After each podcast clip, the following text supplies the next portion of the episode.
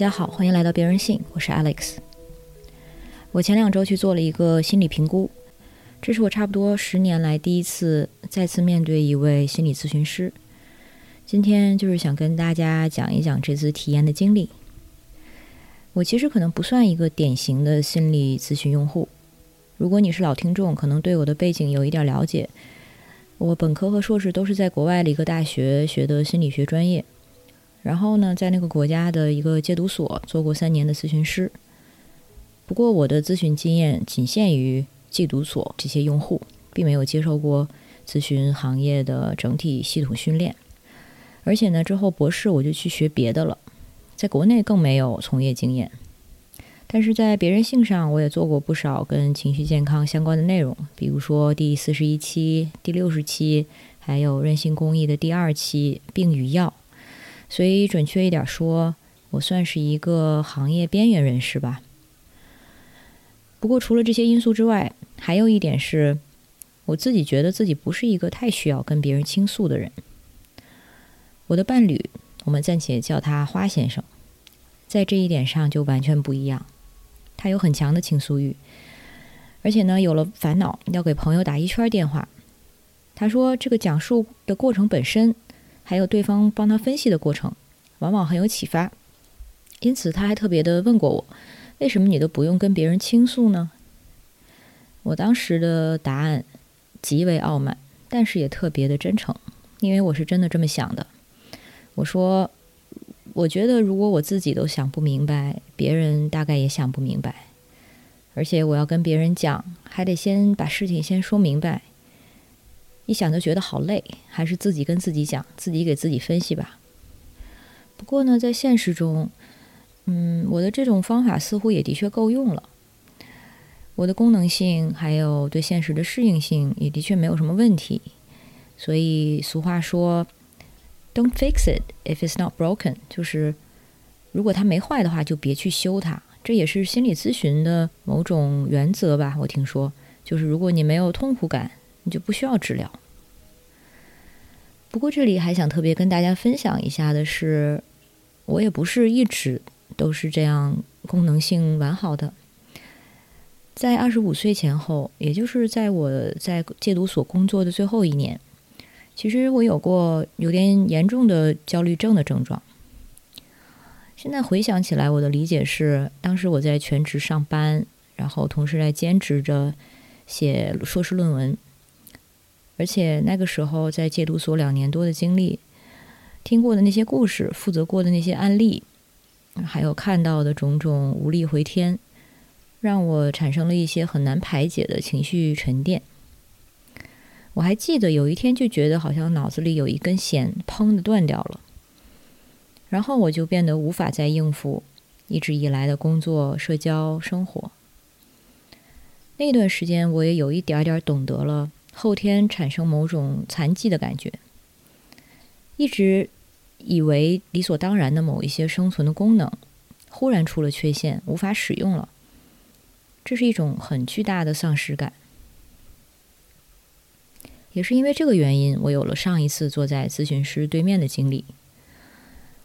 但是我就去了这一次，咨询师帮我确认了我之前对症状的判断，呃，问我要不要开药，我说暂时不想用药，然后他让我去买了一种超市就可以买到的草本的镇定安神药水。除此之外呢，因为我的上司、同事也都是咨询行业的从业者，所以在日常的交流还有督导中，其实帮了我很多。最后几个月之后，我还是辞职了，专心的完成硕士论文。那个牌子的小药水，后来陪伴了我很久，有好几年吧。焦虑症的症状也是，到现在我也不会觉得这个情况已经所谓痊愈了，我只是能够接受与之共处，接受对自己状态变化有所察觉，然后做出调整。那么就是在这些条件下。我因为这次与简单心理的合作，去简单森林做了一次心理评估，有机会再次坐在一位心理咨询师的对面。可是，其实就在去的前一天，我还在发愁，想去了聊什么呢？你可能知道简单心理平台，他们是成立于二零一四年，国内领先的一站式心理健康服务平台，在全球一百一十七个城市拥有一千位以上优秀的华语心理咨询师，现在已经为超过一百万人次提供专业的心理服务。而简单森林呢，是简单心理旗下心理健康服务中心，目前分别位于北京市朝阳区丽都、海淀区中关村和上海的永嘉庭。心理评估主要分为几个部分，包括第一个是量表评估，然后是面对面的访谈评估，之后是制定化的心理服务方案。所以我去做的这个心理评估，相当于一次心理体检。由简单森林专门的评估团队的一位专业咨询师跟我进行七十到九十分钟的深度访谈。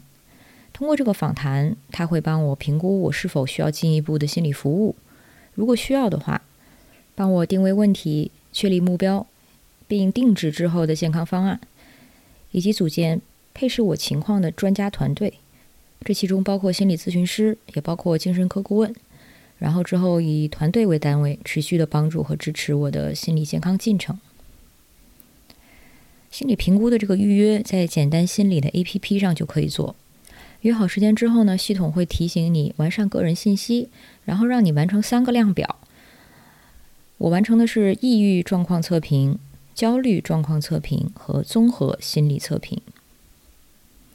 然后我最后的得分整体还是挺健康的。基本没有抑郁或者焦虑的状况，就算偶尔存在，也能较快的平稳下来，没有到影响生活的层面。综合的心理健康自评分数也是在健康的区间之内，整体表明，嗯，偶尔有点症状，但是发生的并不频繁，这都大概符合我的预期。在我完成这个量表之后，简单森林心理健康中心的咨询助理加了我的微信，跟我确定。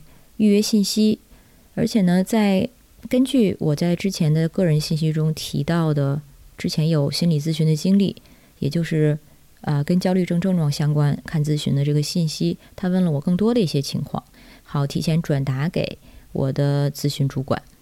他问的情况包括当时的咨询持续了多久，频率如何，是否有结束咨询关系，是否有服用药物等等。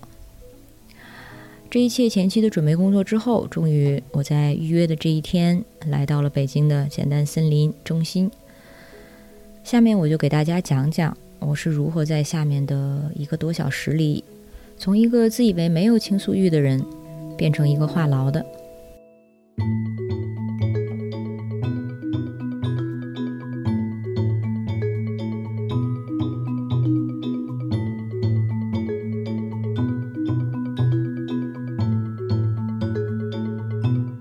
简单森林心理健康中心的物理环境是很令人愉悦的，色调跟布置都很舒适，也很好看。前台的助理也很温柔，让人很放松。不过对这些我倒是完全不意外。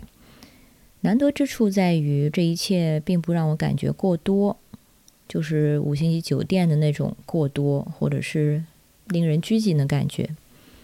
前台女孩的那种友善，也不是像。高级写字楼前台那种例行公事的僵硬和机械，而是很随意自然，让你有被照顾的感觉。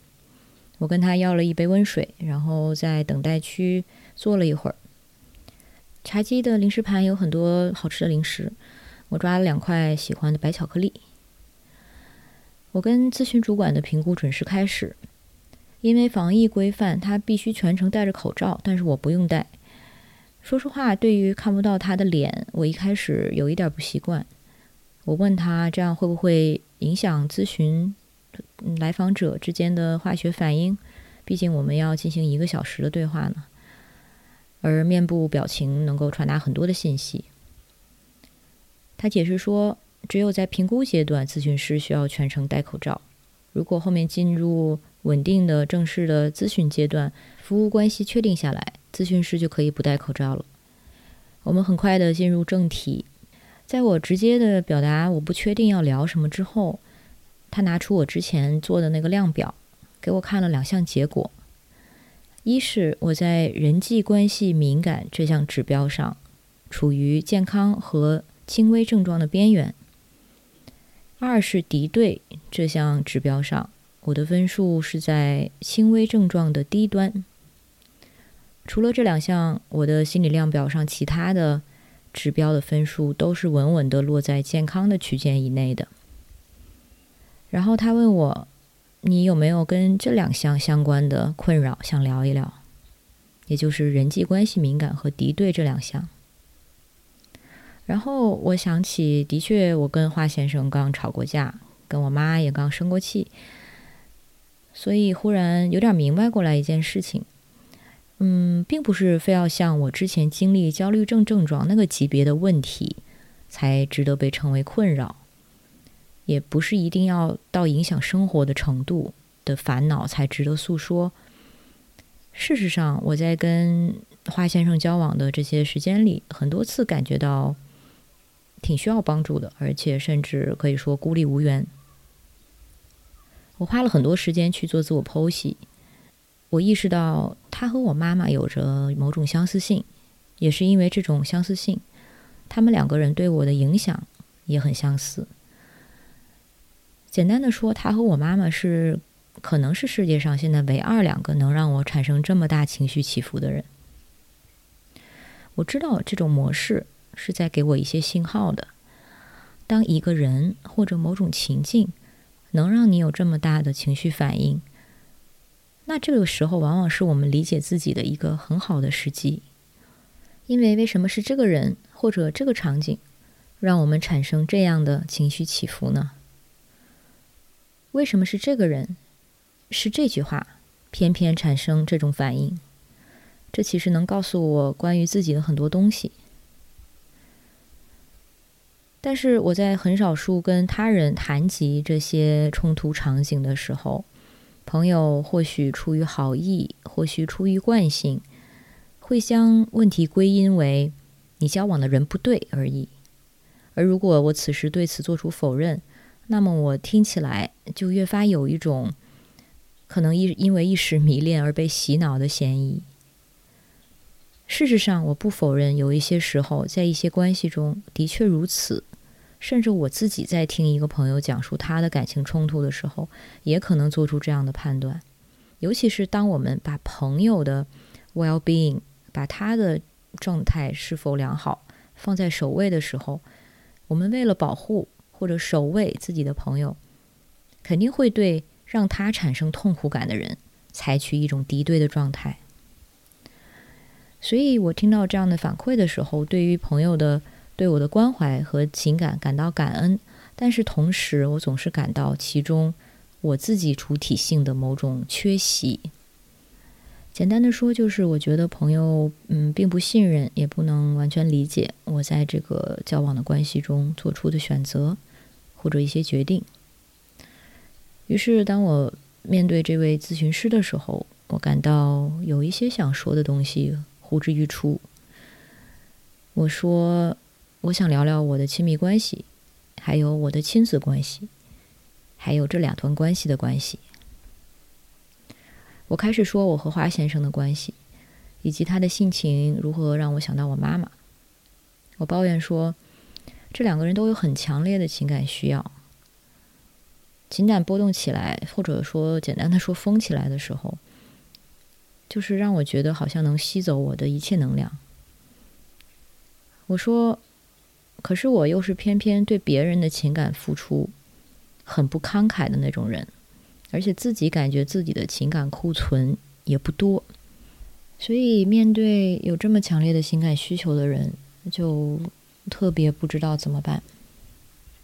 但是我又觉得花先生可能就是我的试炼。我跟咨询师这样说：前半生在跟我妈妈的关系里，好像把问题躲过去了。而且以为我们这辈子就这样了，可现在因为花先生的出现，要重新面对这些问题，因为跟他这些问题是躲不过去的。至少如果我们想继续在一起，就不能躲过去。我还说，我跟这个人格的人相处，感觉就像一场追逃，对方越是讨要我的感情、我的时间，让我给他安全感。我就越不屑于给，然后对方就越不够，就追得越紧，我就跑得越远。可是为什么呢？有爱的人彼此之间索要情感跟安全感，不是很正常、很正当吗？我也知道，所以这不是他们的问题，至少不仅仅是。为什么我在跟他们的情感上就这么的严厉、这么的吝啬，不愿意多给一点呢？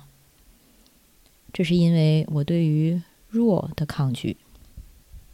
我记得小的时候，尤其是有过的那个中二的时期，给自己有一个成长的目标，就是变强。我相信，如果自己足够强。什么都伤不了我，只要够强，我就可以抵御失望，也不用害怕分离。讽刺的是，这也是我妈妈从小对我的要求。她要我要独立，要比别人都强，要可以谁都不依靠。这是她因为自己年轻时候的失意给我打造的宏伟目标，或者某种坚硬的盔甲。却也成了他晚年之后与我难以跨越的情感屏障。所以现在我无法忍受别人的弱，因为我不能允许自己弱。就这样，我对咨询师滔滔不绝地陈述着这些想法，自己完成了以上这一串的分析和叙事。说完之后，我又加了一句：“我说，所以现在这个伴侣关系。”其实让我更好了理解了我妈妈。这段亲密关系中的起伏和冲突，让我不得不反思我和我妈妈的关系。我面对咨询师的这一长串自我分析，大概持续了快十分钟。说完之后，我觉得有点不好意思，因为我不太习惯这样被聆听。虽然说我现在的职业可以说就是说话，但是恰恰是因为这样。我必须要考虑说出来的话，对听我说话的人而言有什么价值和意义，或者说，虽然我说的话的确是我想说的，但是我不是仅仅因为自己想说而说。比起我想说，更重要的是为什么人们想听。可是现在，在这个咨询室里，我没有在想这些。此刻，我终于不是在输出。而是纯粹在倾诉。我不用考虑自己所说内容的含金量，也不用担心自己的态度和立场被评判。我觉得自己的感受是被在乎的，自己的情绪是重要的。在我对面的咨询师虽然依然戴着口罩，但我现在已经完全不觉得那是一层障碍，因为从他的眼睛里，我看到一种。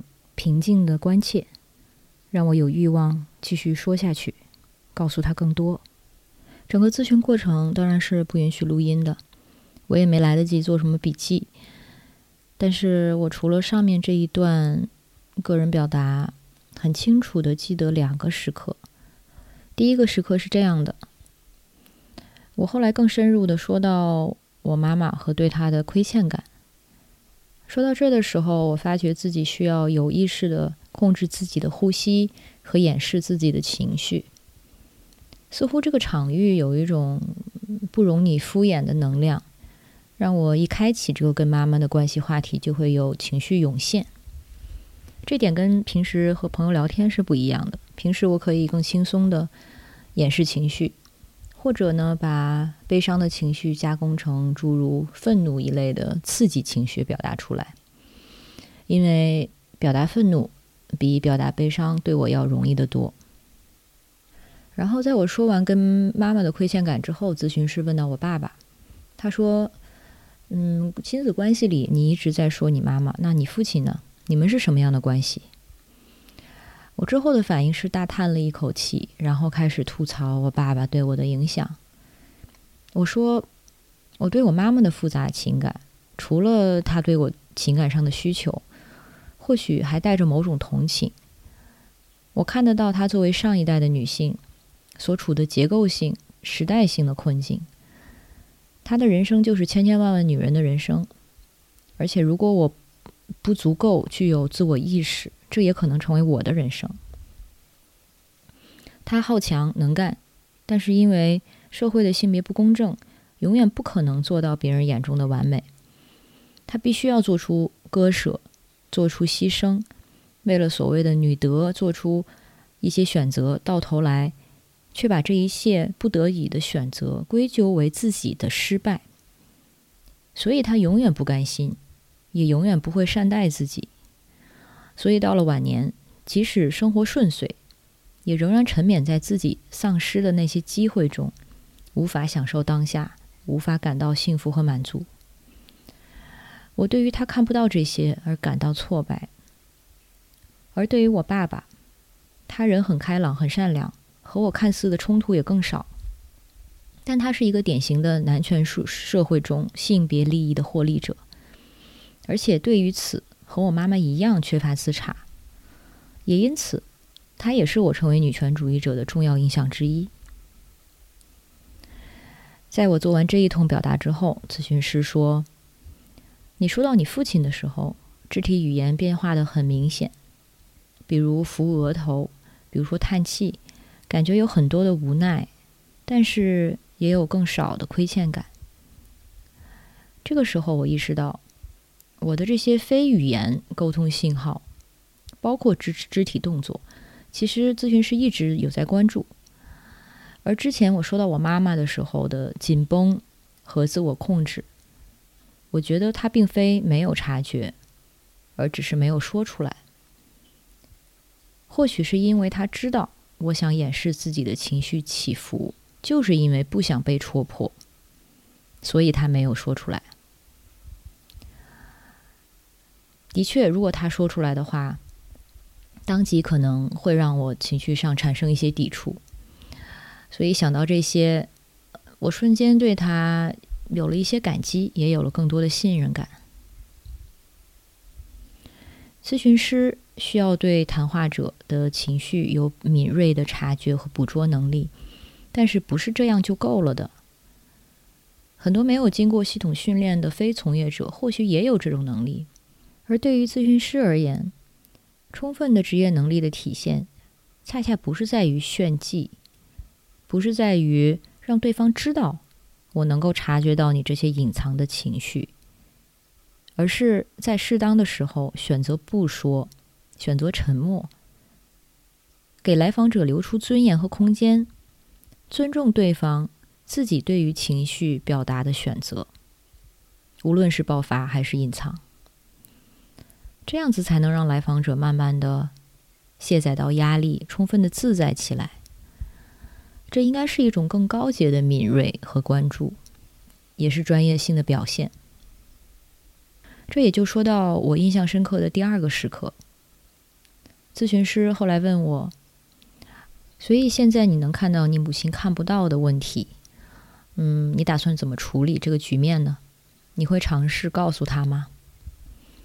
我回答说：“我尝试过，在之前几年持续性的试过。”我们有过很多相关的对话，但是最后我意识到，我可能终究还是无法改变他的认知。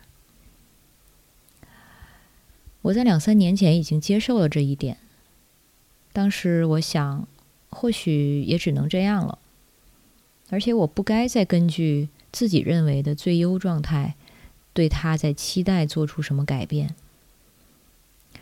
但是我也明白。也是因为这样，我们的关系可能也就只能这样了。我跟咨询师说，我们作为母女的缘分，就深度上可能也就到这里了。对于这段关系，我现在感觉像割阑尾一样，已经从我最核心的生活中切除出去了。咨询师。在听我说这些话的时候，眼睛里带了比平时更多的一些情绪。然后他说：“听你这么说，让我感觉很震动，感觉很悲伤。”的确很悲伤，我回答说：“这一次我没有再努力的掩盖自己的感受。看着他的眼睛，让我觉得好像在看一面镜子。他的共情给了我某种通行证。”让我不再感到负担或者羞耻，所以可以面对这一刻的悲伤，也不需为之做任何处理。我告诉咨询师，我妈妈这些年的确多次的跟我说，为什么我觉得你这个孩子现在变得这么无情？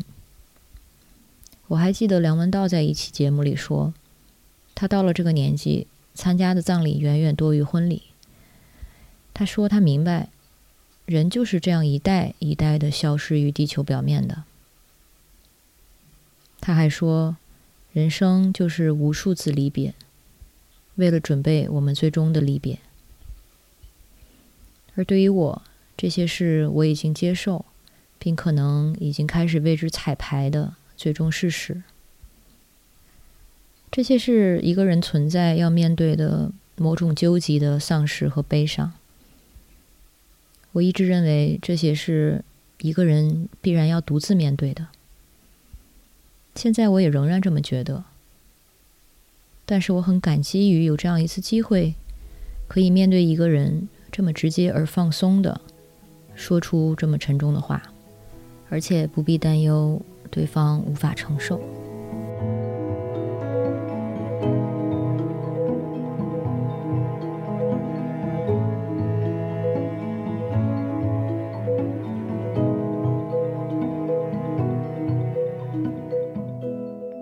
在访谈结束之后，咨询师给了我这样的评估结果。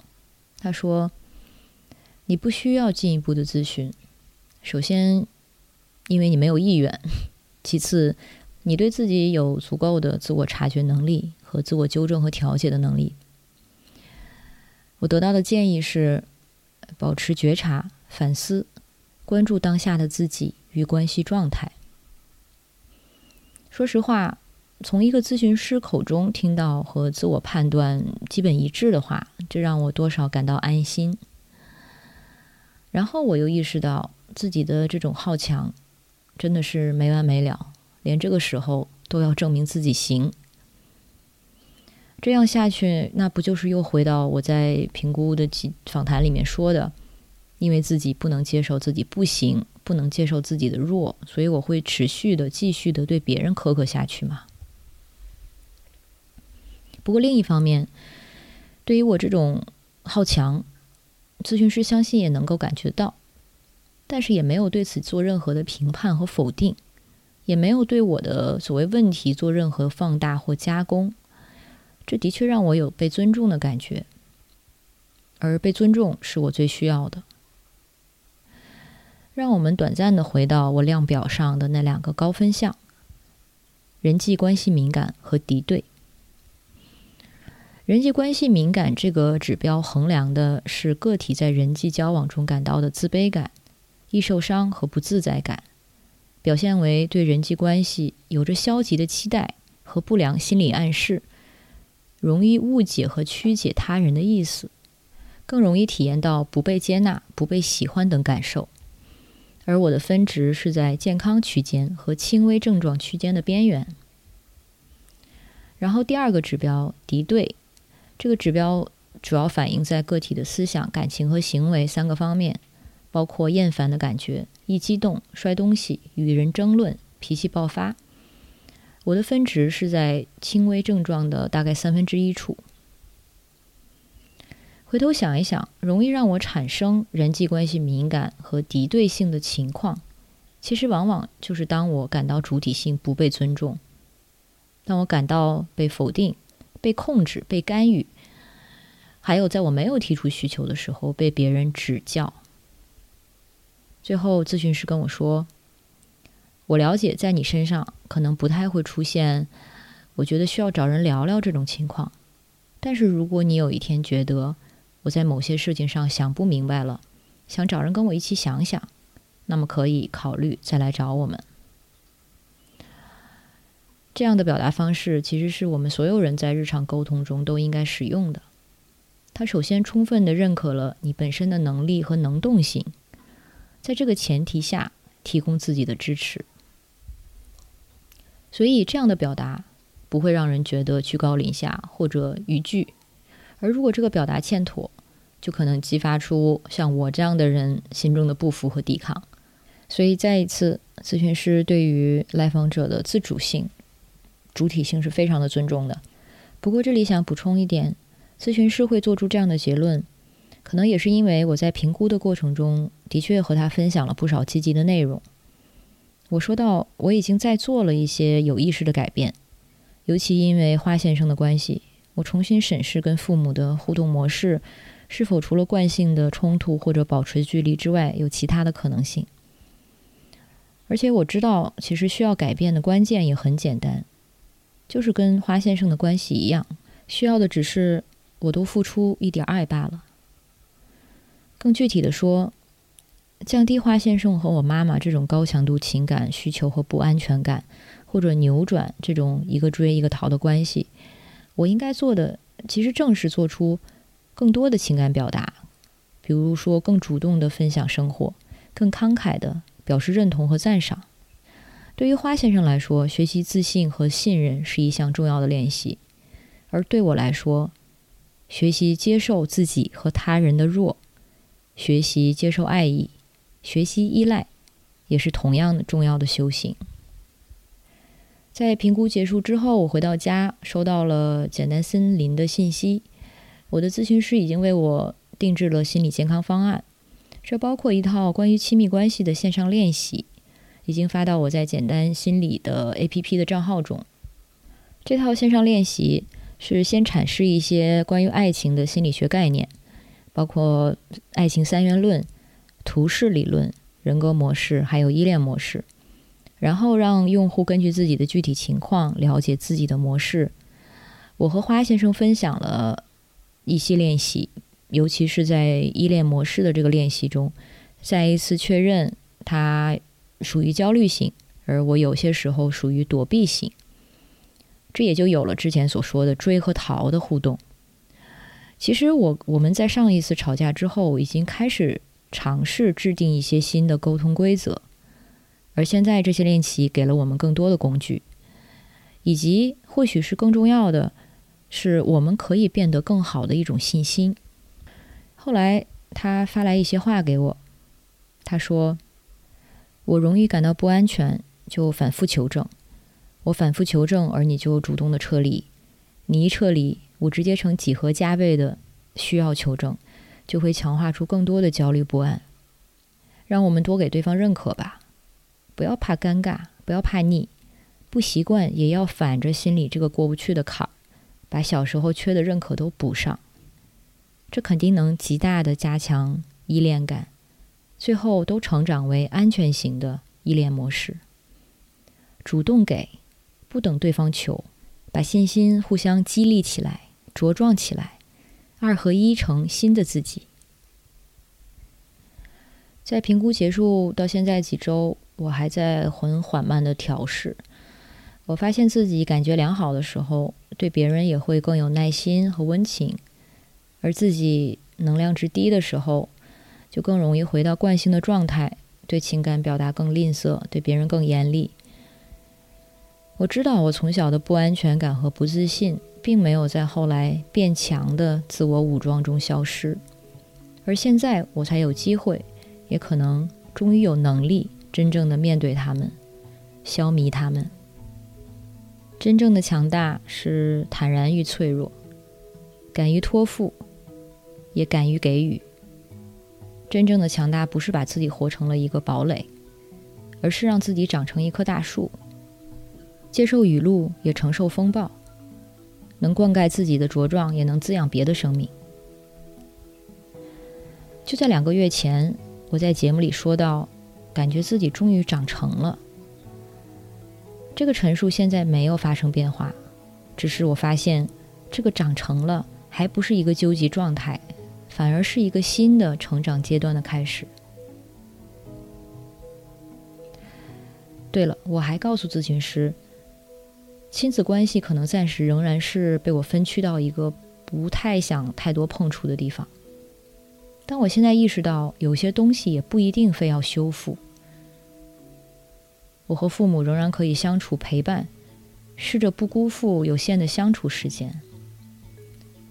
所以我也想开始试着别那么硬，如果有的时候能让我妈妈开心，就接受对方的好意，或者在回家的时候能不争吵，至少不会说出一些之后又会后悔的伤害对方的话。这也就是我刚过生日的时候许的愿。我的愿望是，希望自己对于爱我的人有更多的耐心和爱意，然后和对方一起在爱中成长支撑。咨询师听后对此表达了赞同，他说：“的确，这已经非常难得。”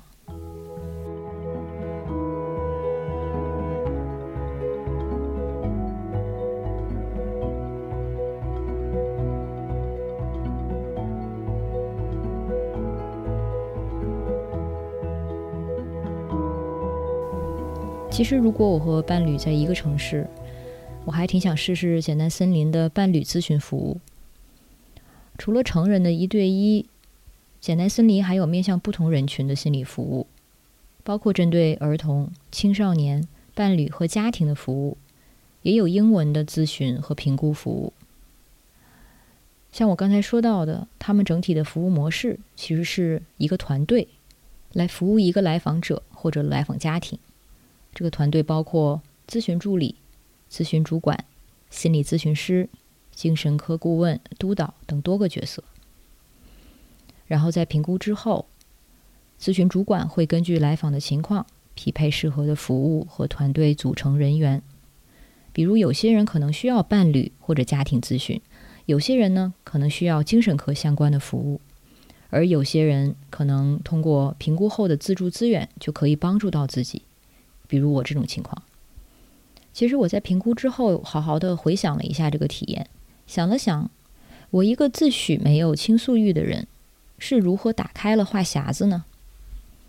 我发现，对于我这样的人，或许咨询师恰恰是比较理想的谈话对象，因为真正的倾听，对没有经过训练的普通人来说，其实是很难的。像我刚才提到几个例子。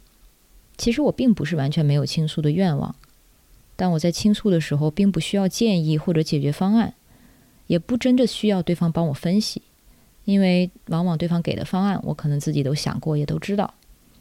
但是没有经过专业训练的朋友，在日常的对话中，显然是很难拥有咨询师一样的聆听技巧，以至于我在这样的对话中，如果对方的主观意识很强，我可能会感到被评判，感到对方与我的视角差异。我还得对自己的决定做出很多解释，这个谈话的过程就变得很消耗，而对我来说也没有太多增益。但面对有经验的咨询师，我说什么都可以，不说什么也可以，怎么说都可以，都能感觉到被聆听、被关注。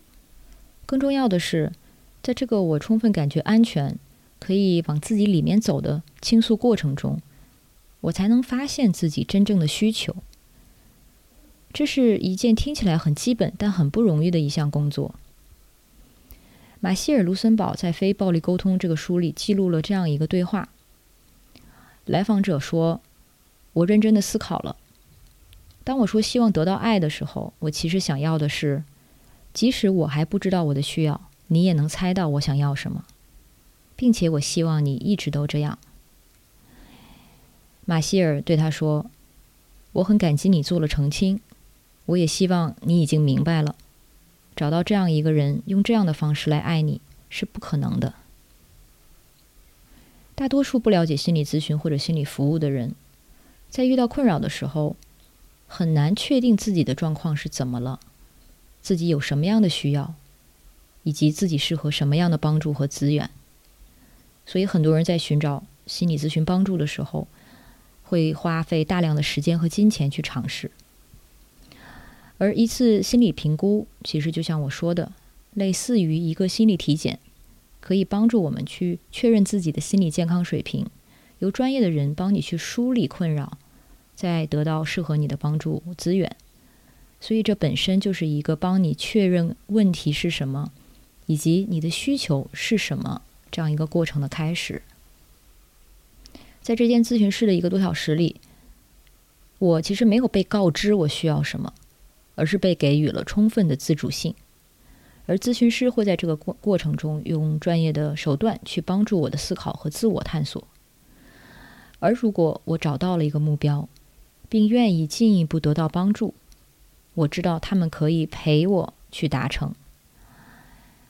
我不会感觉到自己在被某种外力形塑、被改变，而是在这个过程中，是我自己得到了力量去改变自己。更重要的是，在这个过程中，我感到一切自己一切的情绪都是合理的。无论你听到这觉得你跟我有任何相似性，还是个性完全不同，无论是什么样性格的人。我们都想被看到、被关注、被理解，这本身就是倾诉和倾听的重要意义。所以，如果你有需要，推荐住在北京和上海的朋友到简单森林选择线下的面对面心理评估。如果你不居住在北京和上海，也可以在简单心理的 APP 中预约四十分钟线上的视频面对面评估。最后是本期播客的听众福利，给大家准备了简单森林三百五十元的专享预约福利，以及一百元线上心理评估福利。领取方式就是关注简单森林心理健康中心的服务号，回复专属关键词“别任性”，你就可以领取到三百五十元的专属优惠券。用于简单森林线下心理健康评估。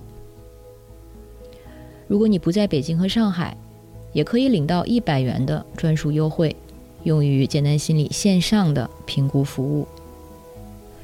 那么这期节目就到这，谢谢你的收听，希望我们都能长成一棵大树。